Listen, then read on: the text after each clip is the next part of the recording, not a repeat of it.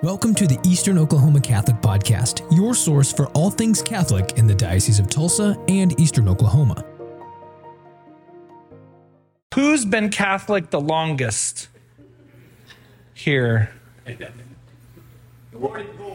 44 years you've been a Catholic? Oh, 19. Anybody beat 1944? You're what what year? 44? Okay. What 42, we got a winner. All right. All right. All right, who's been Catholic the shortest amount of time? She's becoming Catholic this year. That's awesome. Maybe uh, yeah? 4 years? Okay. Anybody anybody less than 4 years? Okay. So, whether you've been Catholic for 4 years or 80 something, uh, you've been going to Mass for a long time. Um, going to Mass is probably the kind of the, the main thing that, that we do as Catholics. Um, when people say, uh, oh, you're, oh, you're Catholic. Well, where, where do you go to Mass or where, where do you go to church? Right? It's the, it's the main thing that we do.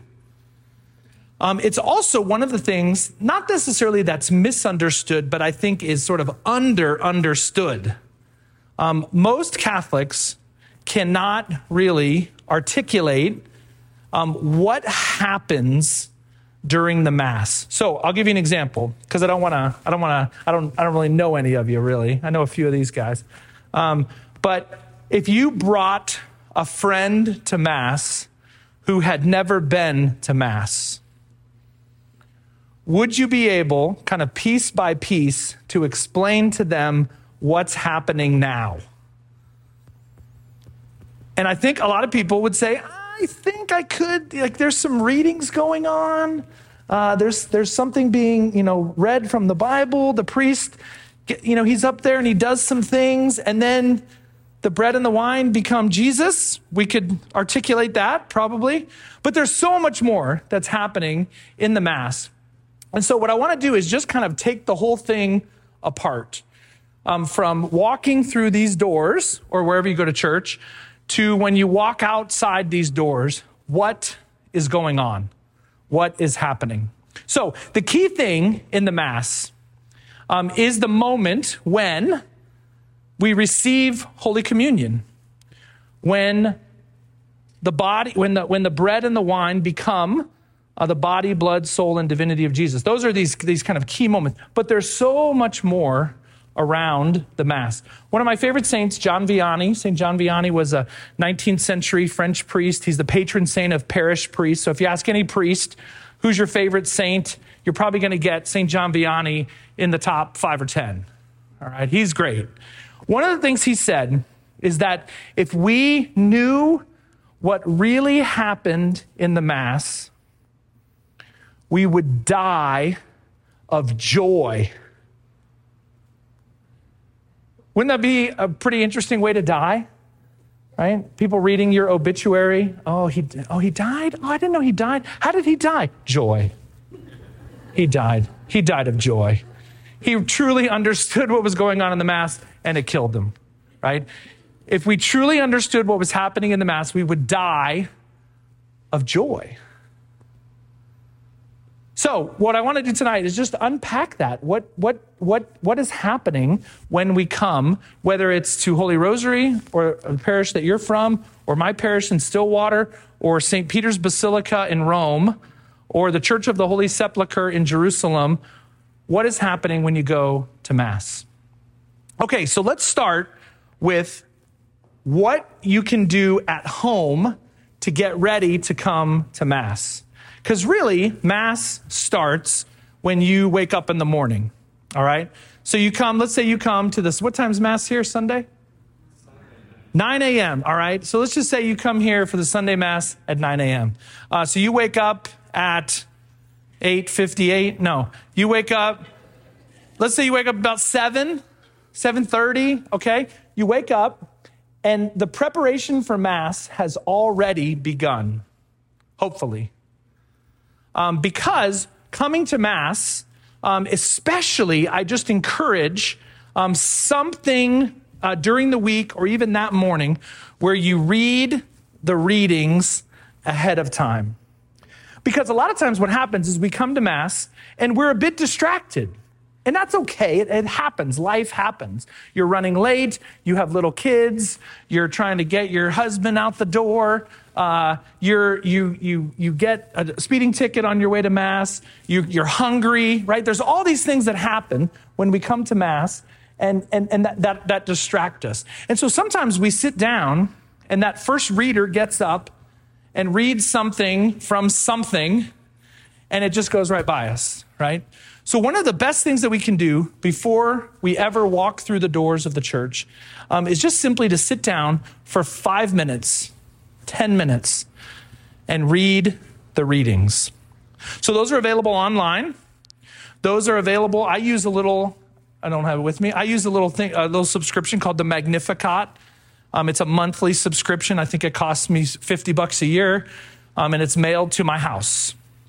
There's even uh, apps on your phone where they'll read the readings to you, right? So that just might be something you can do on your way to church.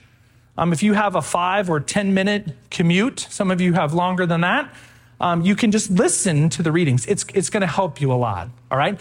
The other thing that I just strongly recommend that everybody do when you come to Mass, when you walk through these doors, is that you have particular intentions in mind. This is usually not hard for us um, because there's a lot of stuff going on in our lives, right? You all, everyone here knows somebody who's sick, right? Everybody here knows somebody maybe who doesn't come to church and you really want them to. Um, everybody knows something that's going on in the world. There's a war going on, there's a famine going on, there's an earthquake that just happened. And so when we walk through these doors, the idea is that we're not coming to Mass just sort of as a blank slate. We're coming bringing certain things.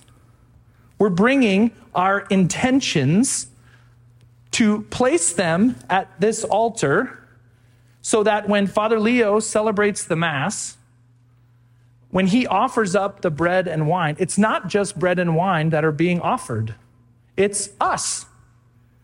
It's our intentions, it's our needs, and it's also our prayers of gratitude.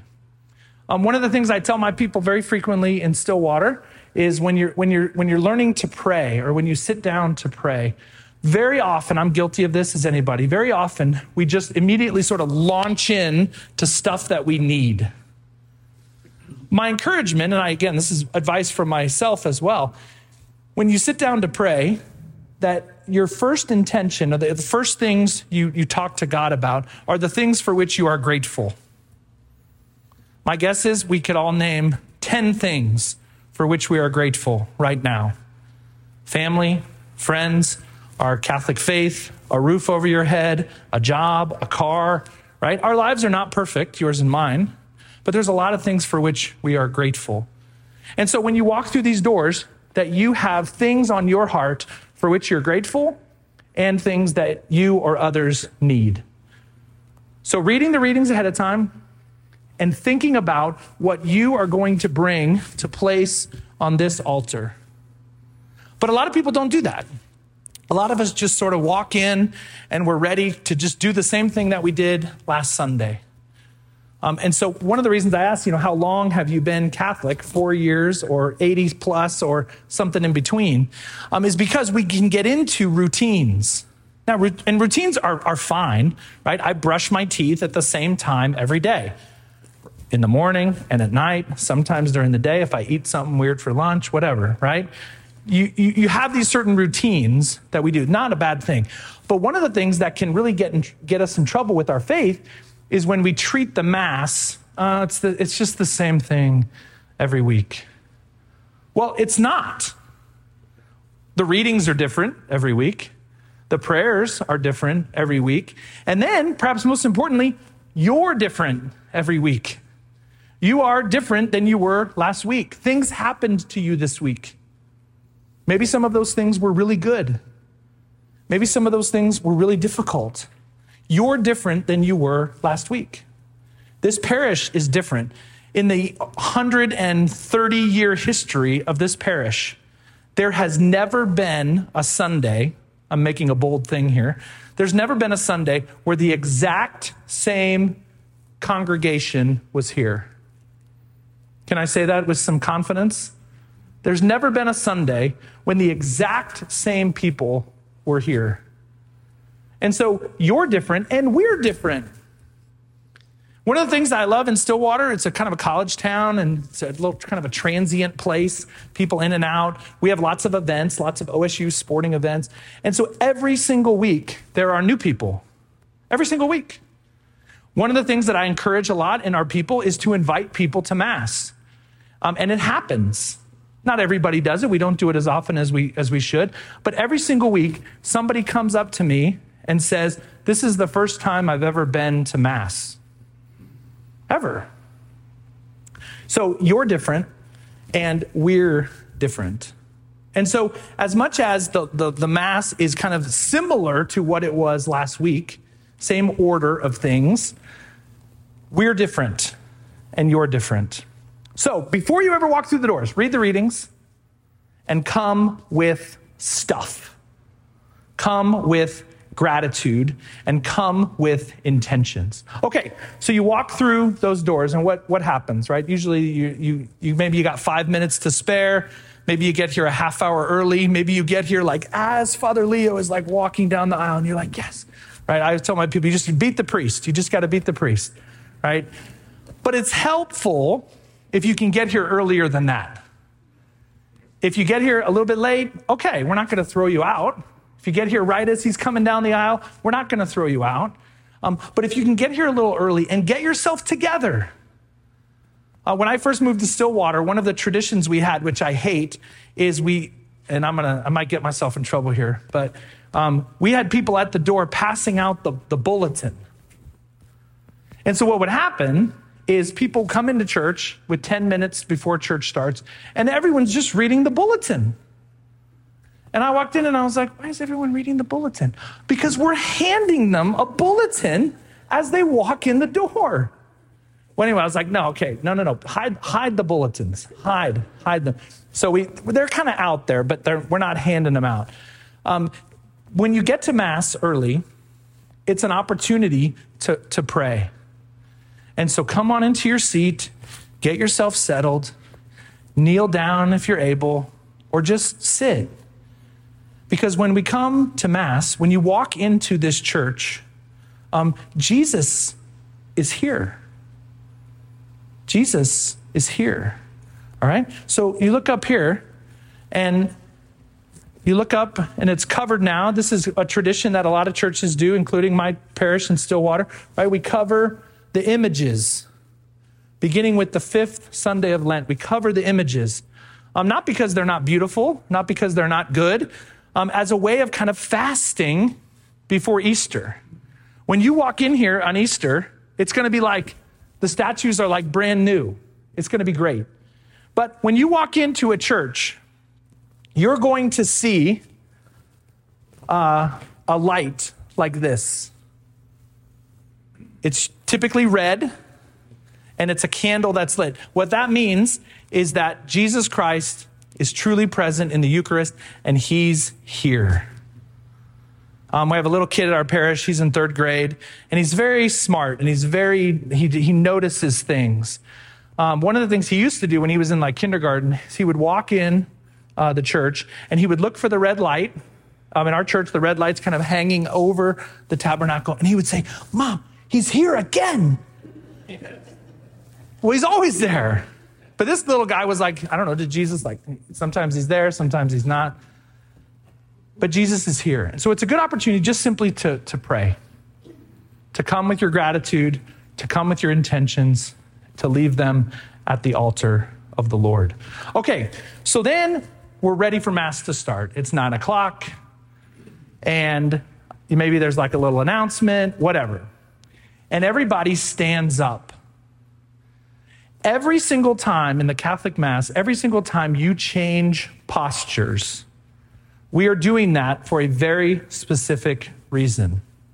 Um, a lot of my non Catholic friends, when they come to Mass, they're like, you guys move around a lot. Okay? And we kind of do, right? You stand up and then you sit down, and then you stand up, and then you sit down, and then you stand up, and then you sit down, and then you stand up, then you kneel down, then you stand up, then you kneel down, and then you stand up. Everybody comes forward. You go back, you kneel down, then you sit down, then you stand up, then we leave. I get that right? I think I got it. Okay. Right? That's a lot in like an hour. Okay. But each one of those has very particular meaning. When we stand, we're standing for a purpose. When we're sitting, we're sitting for a purpose. When we're kneeling, we're kneeling for a purpose. So we all stand. Um, and that is a couple things um, to, to greet the, the, the, celebrant, right? So the priest is, is coming down uh, the aisle. And so we all, we all stand together. So the priest then comes up um, and he does the same thing every week. All right. So it depends on kind of how the church is configured. But usually the church, the, the, uh, the priest, and if there's maybe altar servers or a deacon, um, they will genuflect, meaning they go down on, on, their, on their right knee. Um, genuflection um, has, has purpose, has a reason behind it. Um, if you go back to kind of the, the early days of the church, um, when a king, when the king or the emperor would walk in, everybody would genuflect. They would go down on a knee in honor of the leader, in honor of the king, in honor of the emperor. Well, we do the same thing, but not for a human person, but for the God of all goodness, the God of all creation. So we come in and we genuflect, and then typically we'll either genuflect and then bow to the altar. So then the priest comes up, and the priest makes his way to the altar and then does something um, kind of interesting. Uh, when the priest and the deacon get to the altar, um, they, they bend down and they kiss the altar. They kiss the altar. Um, I have a little nephew who's now 21, but when he received his first Holy Communion, I was there. And uh, after Mass, uh, he comes up to me, and I thought he was going to be like all excited about receiving communion, which he was. But he goes, uh, Uncle Brian, uh, I, have a, I have a question. And I was like, Yeah, Colin, what, what do you got? He goes, um, Why do you smell the altar? Why do you, why do you smell it? And I was like, smell? When? When? Oh, okay. No, no, no. You're talking about the beginning at the end of Mass. Oh, we kiss the altar. Oh, okay. And then he goes off. We kiss the altar as a sign of reverence, right? We kiss what we love. You don't walk up to strangers and kiss them. Very bad. Don't do that, right? You kiss your, your spouse, your kids, your aunt and uncle, maybe a, maybe a good friend. You know, you kiss them on the cheek, kiss them on the lips if you're if you're in love, right? We kiss what we love. So we go up to the altar, and as a sign of reverence, because the altar represents Christ, Christ in our midst, the table of the meal that is the Eucharist, and also the table of the sacrifice. That what happens in the Mass um, is the, the crucifixion the passion, the suffering and death and resurrection of Jesus is made present to us again. So there was one sacrifice, Jesus on the cross. That sacrifice is presented to us again and still on the altar. So the altar is not just some table, it's a very serious piece of furniture. Um, in fact, when, a, when an altar is dedicated, um, typically the bishop comes and, and covers it with sacred chrism. The same chrism that was used on you on the day of your baptism and on the day of your confirmation. We take that chrism, this beautiful smelling oil, and we rub it all over the altar, right? To bless it, to make it holy, just like we did for you at your baptism and at your confirmation. So the altar is a big deal. Okay, so then we haven't even said anything yet. Maybe we sang a song. Um, but then the first words out of the mouth of the priest are in the name of the Father and of the Son and of the Holy Spirit. Those are critical words that when we pray as Catholics, we pray not certainly not in our own name, but in the name of the Trinity, in the name of God, who is Father, and Son and Holy Spirit. When you were baptized, you were baptized in the name of the Father and of the Son and of the Holy Spirit. Every time you receive a blessing from a priest or a deacon, every time we pray, we pray in the name of the Father and of the Son and of the Holy Spirit. So Mass is the same way. All right, then there's a little greeting. The priest has some options. Um, there's this wonderful book, which you guys have seen, but you probably have not explored, and that's okay. This is called the Roman Missal. This is what the priests and the deacons use when we celebrate Mass. Um, we don't have to make it up. The church gives this to us. Um, in fact, we're not allowed to make it up. We're not allowed to change things, right? The Roman Missal tells us what to do and what to say. And so in here, there's a couple different greetings that the priest can offer. Usually, what you hear is, The Lord be with you.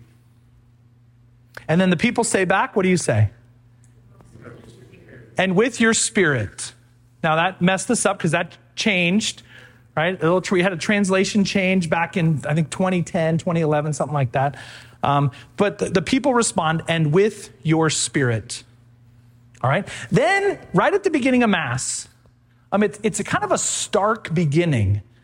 Um, it's, it's, it's a little bit. I had a friend one time who had never, never been to Mass, and he was like, the, be, the beginning of your, of your service thing, he called it our service thing, um, of your service thing, it's kind of a bummer. Like right, right out of the gate, you guys like talk about sin. Like, why can't you talk about like something, you know, kind of happier?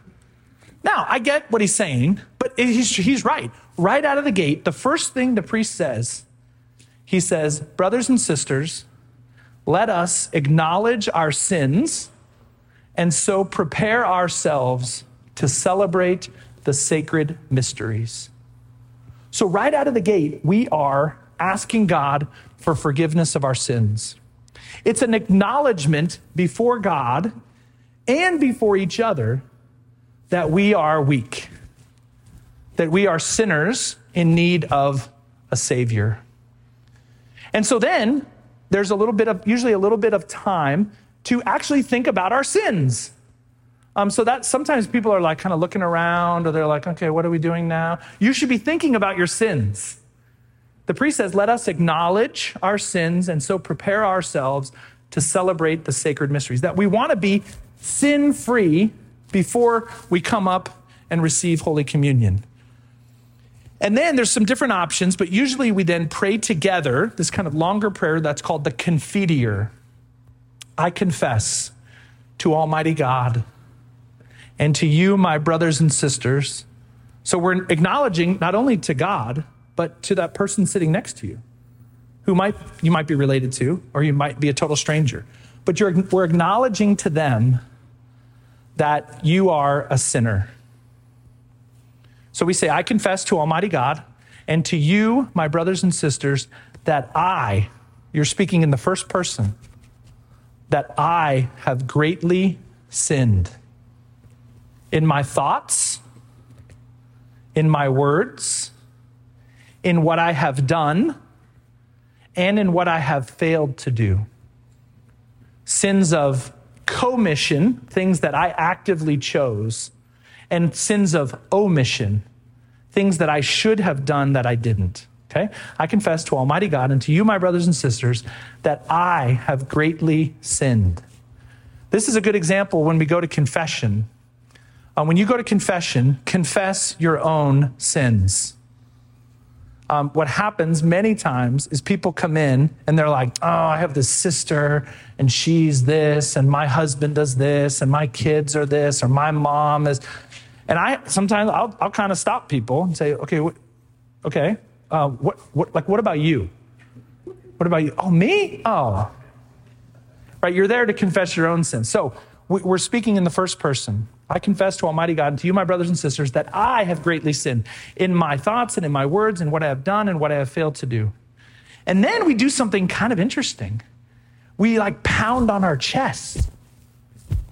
Through my fault, through my fault, through my most grievous fault. Um, it's kind of an interesting thing.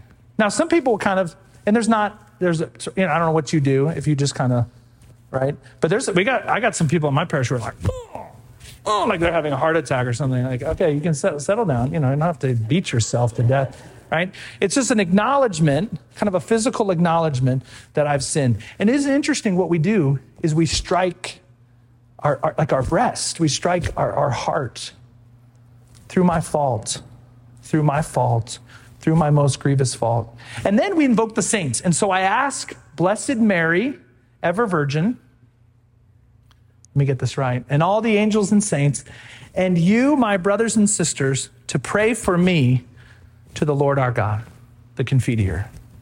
And then the priest gives kind of an absolution. Um, at the beginning of Mass, if you acknowledge your sins and you ask for forgiveness, your venial sins are forgiven, not your mortal sins. The ordinary way of, for mortal sins to be forgiven is in that confessional. But your venial sins can be forgiven if you are truly sorry. So then the priest says, uh, May Almighty God have mercy on us, forgive us our sins, and bring us to everlasting life. Everybody says, Amen. And then we do the Kyrie, uh, Lord have mercy, Christ have mercy, Lord have mercy. Then, depending on the time of year, um, during the season of Lent, we don't do it. During Advent, we don't do it. But all the other times of year, we then sing or we say the Gloria. Glory to God in the highest, and on earth, peace to people of goodwill. The Gloria um, is a beautiful prayer, and it comes from the first chapter of the Gospel of Luke. Um, one of the things that people will oftentimes say, and maybe you've heard this, I certainly have, people say that Catholicism, don't buy it, Catholicism is not biblical. Hogwash. Okay? Not only did we write the Bible and put the Bible together, but if you look at the prayers that we say, if you walk through the Mass, the, the scriptures, the Bible is all over it. From praying in the name of the Trinity, you know, when Jesus, Matthew chapter 28, when Jesus, at the end of his life, at the end of, after the resurrection, he says to the apostles, Go and baptize all nations in the name of the Father and of the Son and of the Holy Spirit. Right? That's how we begin the Mass in the name of the Father and of the Son and of the Holy Spirit. The Gloria is scriptural. It's the Gospel of Luke. Glory to God in the highest, and on earth, peace to people of goodwill. We praise you, we bless you, we adore you. It's this wonderful hymn of praise to Almighty God. During Advent and Lent, we, we kind of fast from it so that when Easter rolls around and we get to say the Gloria again, uh, it's kind of new again. The same, same reason that we, that we cover up uh, a lot of the, the statues. Um, it's an opportunity to kind of fast from that hymn, and then it comes back with a bang in, in Easter. All right, so we say the Gloria, and then there's, the, there's an opening prayer. We're just now getting to the opening prayer. Isn't it? It's amazing how much there is in the Mass. So then the priest says, Let us pray. And then typically a little server or a deacon or somebody comes over and they have this book open and they open it in front of the priest, and the priest says whatever prayer is there. It's different each week. Um, listen to it, pray with it. Um, the prayers that the church offers are uh, incredible. Incredible. Um, each week, you could spend a minute or two, five, ten, twenty, with just the opening prayer, which is called, officially is not called the opening prayer, it's called the collect, spelled collect. So what happens is the priest standing at his chair or at the altar and he prays the collect. What he's doing is literally kind of collecting all of the prayers that you have brought and offering them to God. Every time you hear the priest pray, um, he is praying as, as we. The priest represents and, and, and, and takes all of our prayers and offers them to God on our behalf. Okay, so listen, listen for that next time when the priest says, he's going to say, we, us. Um, I don't know if you'll ever hear the priest pray out loud, I. I, I don't think you will. It's we and us, the priest. I, I, like to think of it this way. A kid, one of the teenagers, at, I used to be at Bishop Kelly High School in Tulsa. One of the kids, um, he said, it's like, it's like the priest has like a, like a mirror. And like all of our prayers are like laser beams. This is how kids think. I don't know. All of our prayers are like laser beams, and the, and the, and the priest has this mirror, but it's like tilted kind of up. And so then our prayers are like the laser beams, and they go, choo, choo, but it's kind of helpful, right?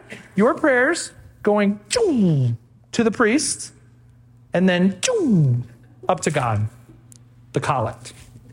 All right, and then we sit down. So we've been standing that whole time. It's really not that long. And then we sit down. And now, when people say the Mass is not biblical, come on. A big chunk of the Mass is literally somebody standing up and reading the scriptures to us. And so at a Sunday Mass, you're going to hear four readings. You're going to hear four readings. Typically, one from the Old Testament. Then you're going to hear a psalm, one of the 150 psalms from the Old Testament. Then you're going to hear a second reading, typically comes from one of St. Paul's letters, right? So you're going to hear those three Old Testament, psalm from the Old Testament, and then a New Testament reading from one of St. Paul's letters. Okay? First reading, psalm, second reading. Then we stand up again. And we stand for a very particular reason because the fourth reading is different from the other readings. Because the fourth reading comes from one of the Gospels. It comes from Matthew, Mark, Luke, or John. Today's Gospel came from John chapter 11, the raising of Lazarus. Last week's gospel, John chapter 9, I think, the man born blind. The week before, John 4, I think, the Samaritan woman at the well. Now, these last three, they've been kind of long, haven't they? Your legs get a little tired. Like, is this over yet? Are we still, are we, am I supposed to still be standing? Yeah. The Gospels were a little bit longer during, during the season of Lent. The gospel is proclaimed. Um, one of the cool things, and you'll see this at a lot of different churches, um, and Father Leo said, You guys do this here at Holy Rosary. Um, typically, the gospel is proclaimed actually from a different book. So many churches will have, and, and as Holy Rosary does, um, a specific book called the Book of the Gospels. So the Sunday readings will come from one book, and the gospel comes from another book. It's just another way to show people that this reading is different from those. We could say it's better. It's all the Word of God. But when we read from the Gospels, we read from the life of Jesus. When we read from the Gospels, we read from the life of Jesus. Now, one little cool thing that I think a lot of people, lifelong Catholics, never notice. Um, at my church in Stillwater, we have a couple deacons and one of the things is, is, is in, the, in the opening procession, we walk in with the book of the Gospels. So the deacon walks in with this big book, and then he goes up to the altar and he places it on the altar. And then when it's time to read from that book, he goes up to the altar, he picks it up, and he walks over to the ambo with the book of the Gospels. And then he proclaims the gospel to the people. So, what's interesting though, and what a lot of people don't notice, is that we bring the book in, but we don't bring the book out. It's because deacons are lazy. No.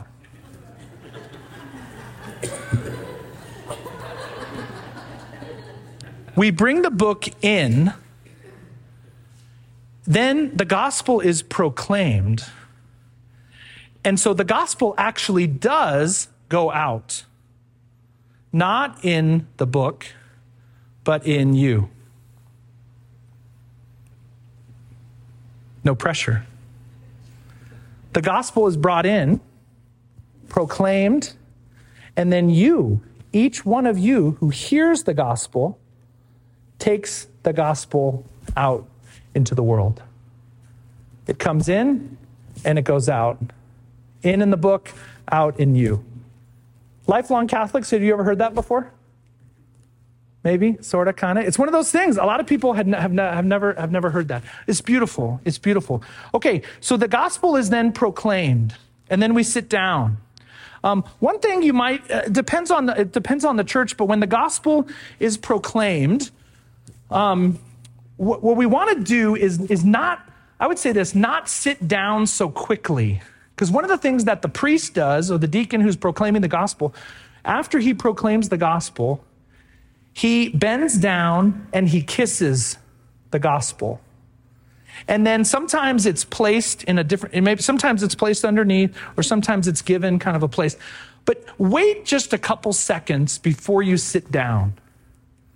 Let the priest kiss the book and put the book away and then be seated. I think a lot of us are, we're, we're kind of anxious to sit down. We've been standing for a while, um, or we've just kind of been taught that. But wait just a minute and allow the, the priest or the deacon to, to reverence the book, to kiss it, and then to put it where it goes, and then sit down. Try that next Sunday. We'll see. Anyway, okay, so the gospel is then proclaimed, and then we have the homily. Now, the homily can go in any number of ways. Especially those of you who've been Catholic for a while, you have heard really good homilies. You've heard And then you've heard, like, what was that? That was a train wreck of a homily, okay? Um, many, many people judge their Sunday Mass going experience based on the homily. Uh, I, I, don't want us to do that.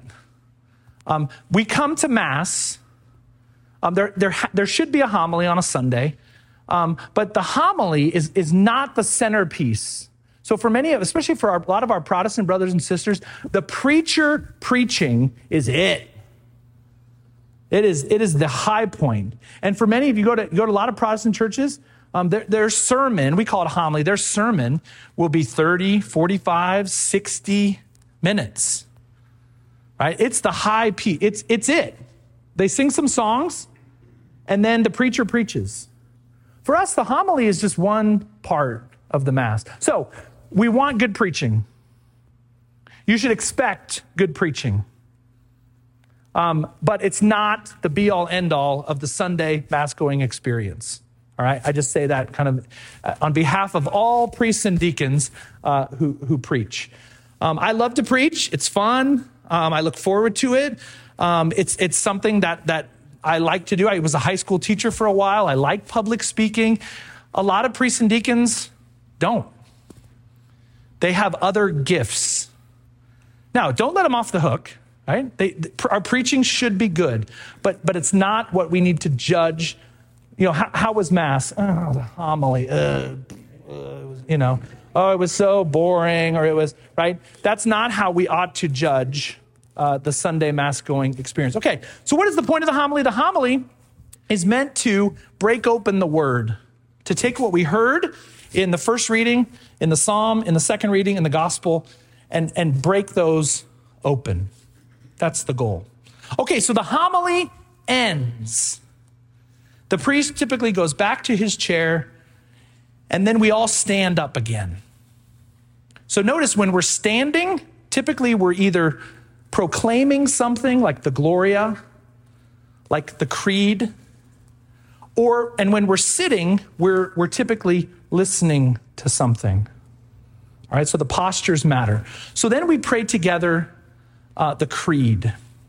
Now, what's really great about the creed, I don't know if you've ever studied uh, the, what we call the Nicene Creed. That's what we say every Sunday. I believe in one God, the Father Almighty, creator of heaven and earth. There is so much in that creed. Um, one of the things that happens, if you've ever uh, read or looked through um, the Catechism of the Catholic Church. The Catechism is split up into four parts. The first part of the Catechism breaks down the creed line by line.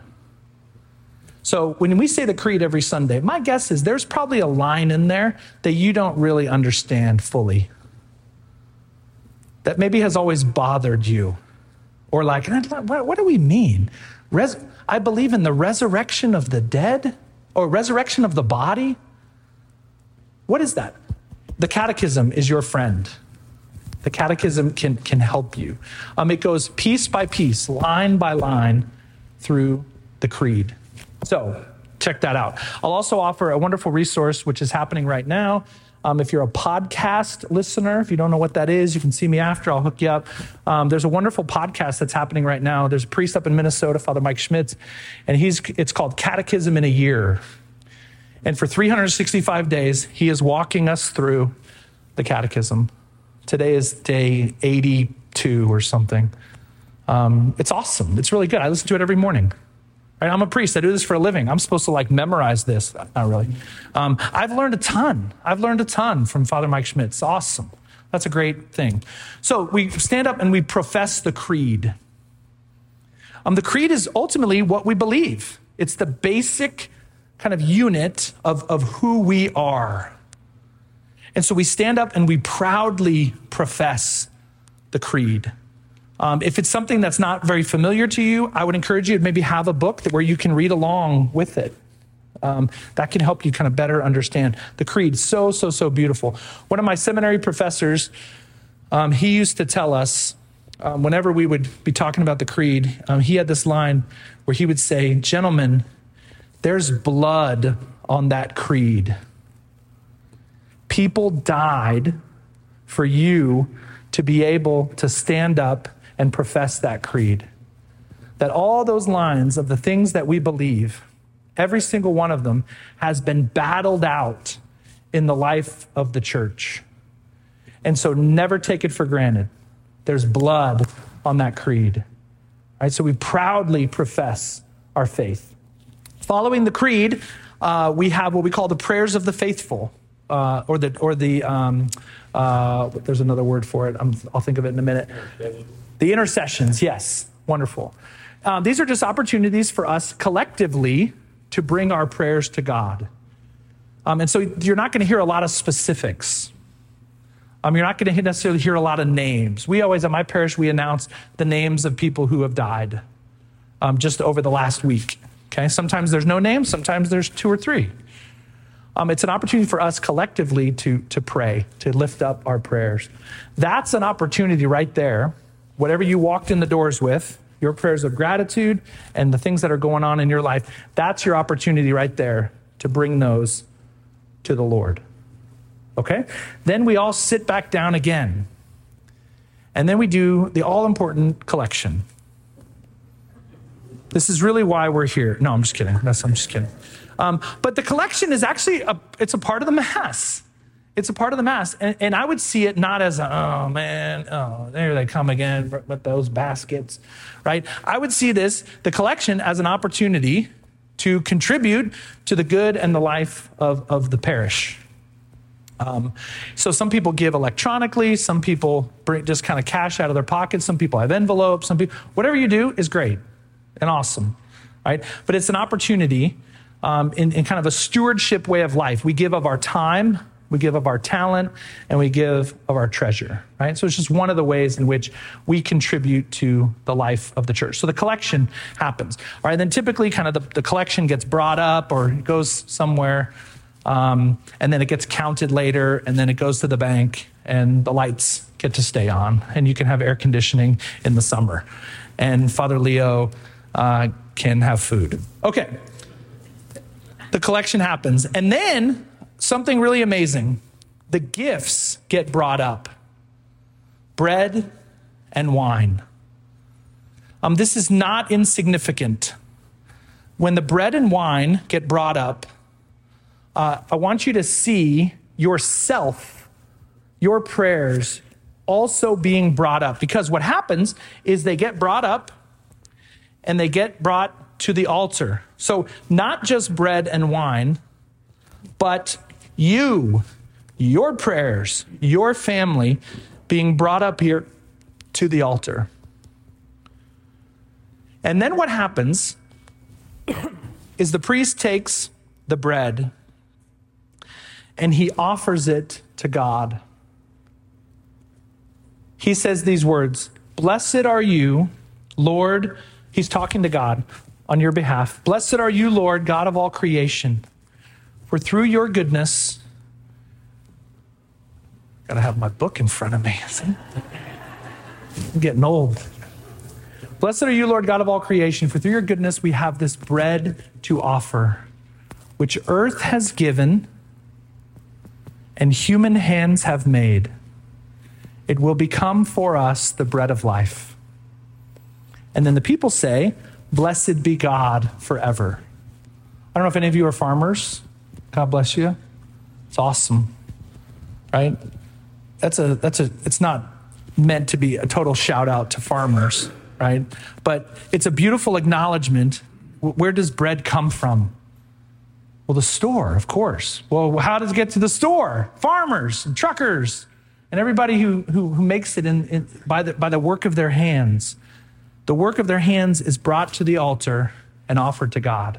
And then the same thing with the wine. Blessed are you, Lord, God of all creation, for through your goodness, we, we have received this wine we offer you, fruit of the vine and work of human hands.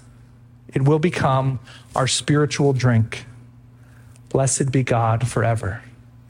So, not only is bread and wine being offered, but you, your family, your life, your gifts, your joys, your sorrows, all of that being offered to God. All right. Then the priest washes his hands. Um, this is more symbolic. Um, I typically wash my hands sort of with soap and water before Mass, just because I've been shaking hands and kissing babies and blessing people. And, uh, and so the priest washes his hands at, more, more out of symbolism. Where this actually came from, um, is, and this still happens in some countries, when the offertory happens, when the bread and wine gets brought up, not just bread and wine gets brought up. So we have a number of parishioners who are from Nigeria. Um, and one of the things they do in Nigeria is everybody brings like stuff for the priest eggs, bread, goats, chickens, right? In the, they just bring it up. They just walk. And they hand, they hand the priest a goat. And the priest, I don't know what he does. Takes, I've never seen it in, in real life. I don't know if he takes it and hands it off, and the goat goes out the back door. I don't know. Um, but then now your hands, your hands are dirty. You've touched goats and chickens and, and, and eggs. So the priest washes his hands. But when he washes his hands, there's a prayer that goes with it, um, asking for forgiveness of his sins. Lord, wash me, wash me of my iniquities, and cleanse me of my sin. All right, then the priest invites the people to stand. Pray, brothers and sisters. This is key, key, key. The priest says, and this is a line that sometimes we, we miss because we're kind of standing at the same time. The priest says, Pray, brothers and sisters, that m- my sacrifice and yours.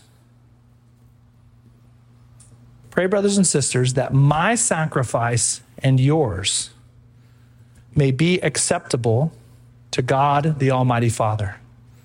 So the implication is that yes, the priest is offering the sacrifice on behalf of the people. But the implication is that you have also brought something to be offered. Pray, brothers and sisters, that my sacrifice and yours may be acceptable to God the Almighty Father. And then the people say, May the Lord accept the sacrifice at your hands for the praise and glory of his name, for our good and the good of all his holy church. Pretty great. Pretty great stuff. Okay, then the priest launches into the prayer over the offerings, which changes from week to week. Then the priest goes into the preface. He says, The Lord be with you. Lift up your hearts. Let us give thanks to the Lord our God. That can change each week. Right? A be- this beautiful prayer called the, called the preface. Um, those are all in the Roman Missal. You can actually find them online. They're really beautiful opportunities. There's kind of things to, to pray with um, if you're looking for uh, just good scripture or good, good prayers to, to, to pray with. So the preface happens. And then we move into a, very critical part, um, and it's called the Eucharistic prayer. And there's different options in the Roman Missal. And there's generally three that you're going to hear Eucharistic prayer one, Eucharistic prayer two, and Eucharistic prayer three.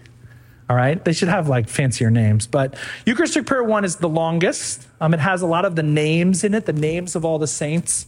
Um, if you've heard it, we honor Linus, Cletus, Clement, Sixtus, Cornelius, Cyprian, Lawrence, Chrysogonus, John and Paul, Cosmas and Damian, and all the saints. Have you heard this one? Okay, that's the Eucharistic prayer one. It's called the Roman Canon. It's the oldest one.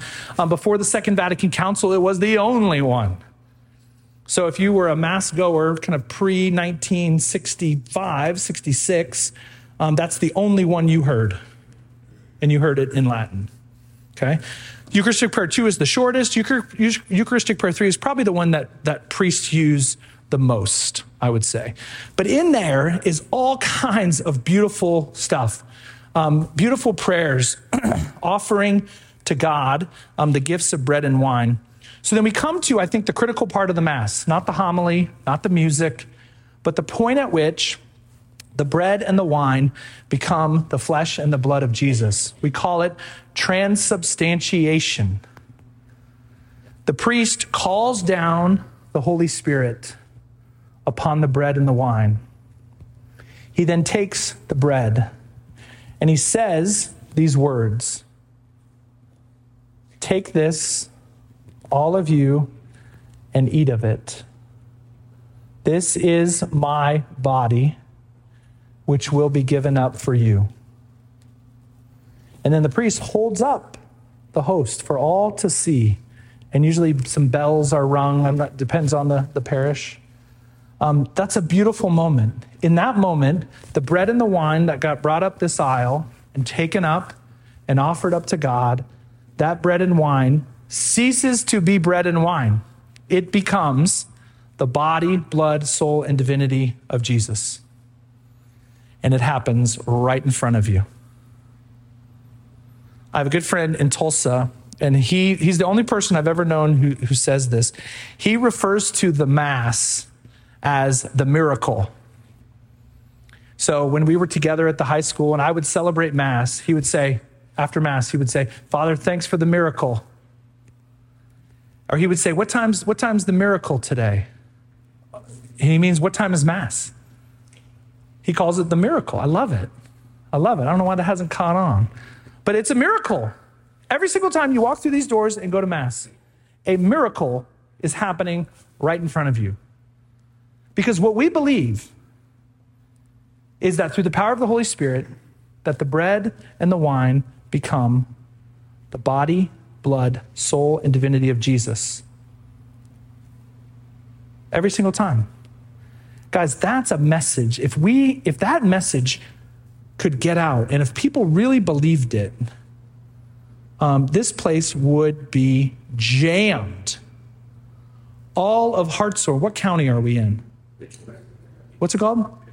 Pittsburg County. All of Pittsburg County would be beating down the doors if they really believed that Jesus Christ was present at every Mass. So that's something, first and foremost, we need to believe and take into our hearts, and then to share that with others. So the bread is offered up, the wine is offered up, it is transformed.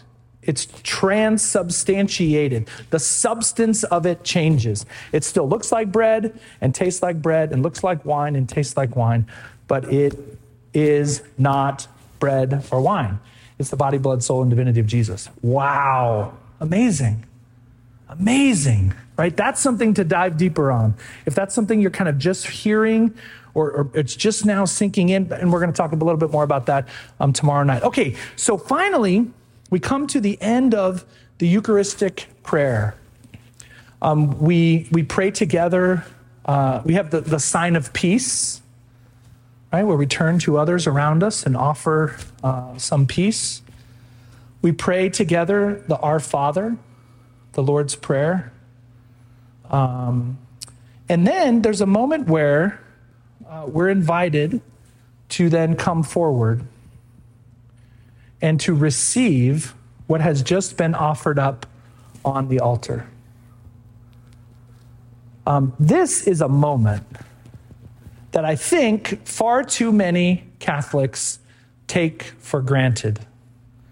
Um, that I think I would just simply say that we, I think we treat kind of too casually because we did it last week and the week before and every Sunday of our life. And so we come forward to receive Holy Communion. And what happens when you do that, right? You, you walk up here and Father Leo's standing here and he has the, the called the ciborium, kind of the bowl. He holds up the sacred host and he says to you, he shows it to you, and he says to you, the body of Christ. Now, in response to that, we just have a one word response, and the word is Amen. What Amen means is I believe. The body of Christ. Amen. Um, that moment right there, and then when you take the, the Holy Communion in, in your hand, um, St. Cyril of Jerusalem in the fourth century, he said, if you receive in your hand, he said, make a throne for your king. I love that image. Make a throne for your king. So sometimes people are kind of like, eh, eh, eh. Okay, don't, don't do that, right? Right? Make a throne for your king. Or come forward and open your mouth and stick your tongue out a little bit and the sacred host will be placed on your tongue. Um, that moment right there ought to be the high point of your week.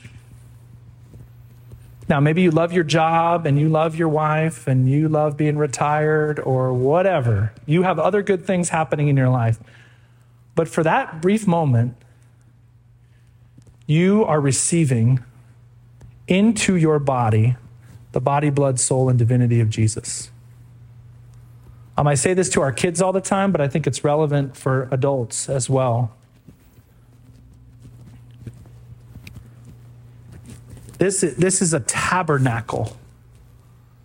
Inside this tabernacle, we reserve the Eucharist. Whatever is left over from the Mass, we reserve it there both so people can come and pray and then that we can also take Holy Communion to the sick and to the dying. When you receive Holy Communion, you become a living, breathing, walking tabernacle. Little old you. What was the first thing we did at Mass? We talked about that, that we're sinners. Brothers and sisters, let us acknowledge our sins and so prepare ourselves to celebrate the sacred mysteries. A lot of things have happened since that moment. We've acknowledged our sinfulness, we've asked for forgiveness, we've given God praise in the Gloria, we've listened to the Word of God proclaimed to us and broken open in the readings in the homily.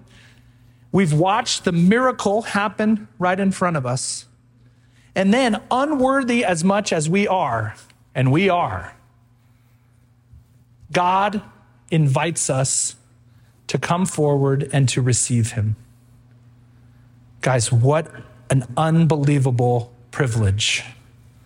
One that we ought not take for granted. Um, I have a good friend who's a Jesuit priest, um, and he, uh, he has, ready for this?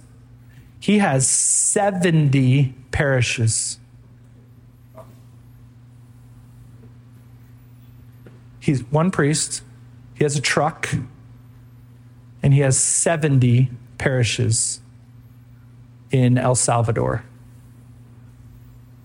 So he goes around to each parish. He goes to one each week, sometimes two each week. So the people in his 70 parishes, they go to Mass once a year. And on that weekend, when he comes, they do all the baptisms, all the weddings, all the confirmations, and everybody gets to receive Holy Communion. We get to do it like every day if we want, certainly every Sunday. It's an incredible privilege. So it's one that I hope we don't take for granted. Okay, finally, I'll say this. After we receive Holy Communion, we go back to our seat. Um, use that time to pray. It's a beautiful time of prayer. Jesus is living in you. You are a living, breathing, walking tabernacle. Uh, the person next to you has Jesus in them. It's beautiful. Afterwards, the priest kind of cleans up at the altar. Um, everything is kind of put away. And then we come to the very end. And the very end is, is very important. Um, so I would just encourage you, I don't, I don't know kind of the culture of this parish or, or the parishes where you're from. Um, don't leave early. Don't leave early. Sometimes there's, there's kind of a culture in the, in the parish. Uh, I've heard a story of a priest in Spain who installed a lock on the door and he had a button on his chair and he wouldn't un, until the final blessing then he would push the button and the doors would open and people could people could leave. I think it's like against the fire code. Um, but anyway don't leave early. Don't leave early. Um, because the ending of mass is, is, is important. The ending of mass is part of mass. If you say i went to mass but i left early you didn't really go to the whole mass.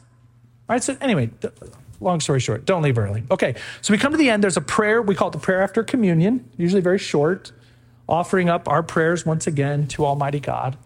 Uh, and then there's some announcements. Typically, if you they don't have to be announcements. Announcements shouldn't be that long, but that's a good way because everyone's there to kind of get the get the word out about what's going on. And then the priest says, "The Lord be with you." Again, we've heard that several times. Um, and then he gives a blessing.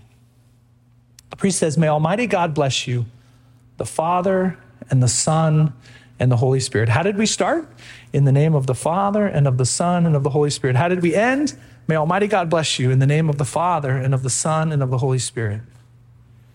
And then the final words of the Mass, don't miss them.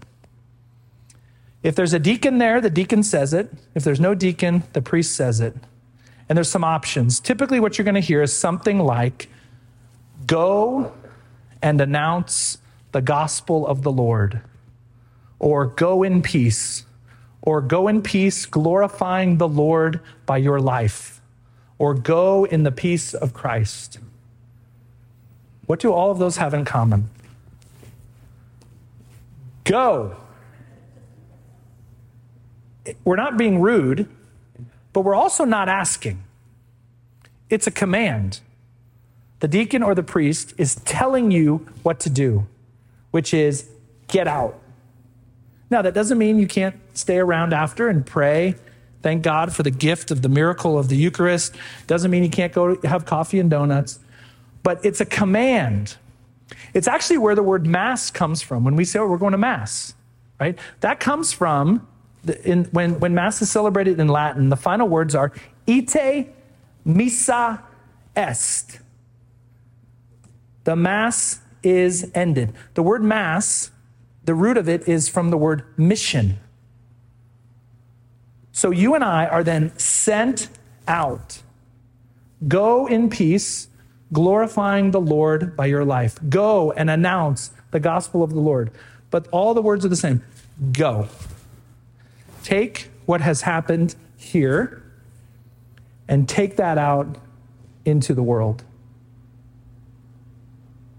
That's the Mass. There's a lot more to it. There's a lot of in depth stuff you can study, all those Eucharistic prayers, all those prefaces, all the, the different uh, aspects of the Mass. I just want to offer a couple uh, resources, and I'll leave these up here if you want to come look at them. This is a wonderful little book, just simply called The Mass Explained.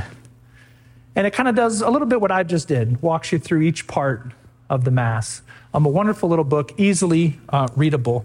Um, I also offer uh, this wonderful book called The Seven Secrets of the Eucharist. Uh, is a wonderful little book. Again, pretty simple, nothing, nothing crazy, uh, by a guy named Vinny Flynn, um, and it just walks you through more in depth on uh, the Eucharist. Um, I want to close tonight, and then we have dinner in the parish hall. Mm-hmm. And I encourage everyone to come back tomorrow night. Um, this is a book called 40 Reasons I Am a Catholic. Also, not very big. Um, there's 40 chapters in this little book. Each chapter is about a page. Um, it's by a guy named Peter Kreeft, who's a philosophy professor at my alma mater, Boston College. Um, he's a wonderful, wonderful writer and just kind of makes things very clear. Um, so, in this, he, he lists out the 40 reasons that he's a Catholic. Reason number three, I want to read this to you. He says, I am a Catholic because Jesus is really, truly, personally, literally present in every consecrated host in the world. Here's, I'm going to read the whole chapter to you. You ready? You're going to be like, I didn't know we were going to get read to. Here's what he says Jesus is available to me in his body and in his soul in every Mass, in my body and in my soul, and I need him. There is a little red light burning perpetually in the sanctuary of every Catholic church in the world, except for Good Friday until the Easter Vigil, between the time Jesus died on the cross and the time he rose from the dead on Easter morning. That light, that light means that Jesus is really there, fully alive, fully present, that there is a consecrated host in the tabernacle. It is like the light that the father of the prodigal son probably kept burning in the front window of his home every single night while his beloved son was gone, so that when his son came back, he could see that light and know that that was still his home and that he was welcome back and that his father was waiting for him. I am God's prodigal son and I need to come home. And home is wherever Jesus is and he is there. That is why I have to go there because I need to fall at his feet in repentance and adoration and joy. Do you doubt that he is there? If so, I have an experiment for you to do, not just think about doing. This applies to you whether you are a non Catholic or a Catholic who doubts the real presence. Just go into a Catholic church sometime when nobody else is around to see you and kneel in the front pew or at the communion rail and pray with all honesty God, is that you? Are you really there? If not, please don't let me believe that lie. Don't let me be a Catholic because I want to know and live the truth, whatever it is. And if you are there, please draw me there. Send your Holy Spirit to inspire me to believe so that I can be where you are. Make me a Catholic for the very same reason, because I want to know and live the truth wherever it is. It's parallel to the prayer of the skeptical agnostic God, I honestly don't know whether you exist, but I want to know and live the truth.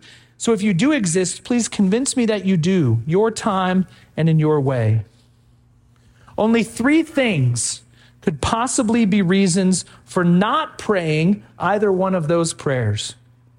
One of them is absolute certainty that the religious idea is false and that those billions of saints, sages, mystics, and ordinary people like you were all really, really stupid for believing it.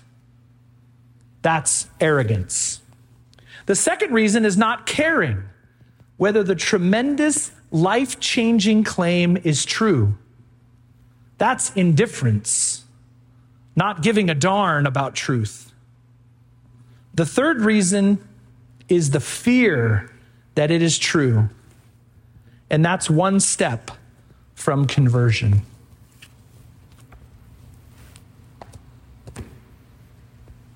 Pretty great. Let's pray. In the name of the Father, and of the Son, and of the Holy Spirit. Amen. Lord our God, we thank you for the gift of our faith, the gift of the Eucharist, the gift of the Mass. Be with us tonight. We thank you for bringing us here we thank you for the gift of these parishes that are represented here. Thank you for the priests that bring the Eucharist to us. Be with us throughout this night. Keep us safe and strengthen us in our faith until you call us here to meet again. And we ask this all through Jesus Christ our Lord. Amen.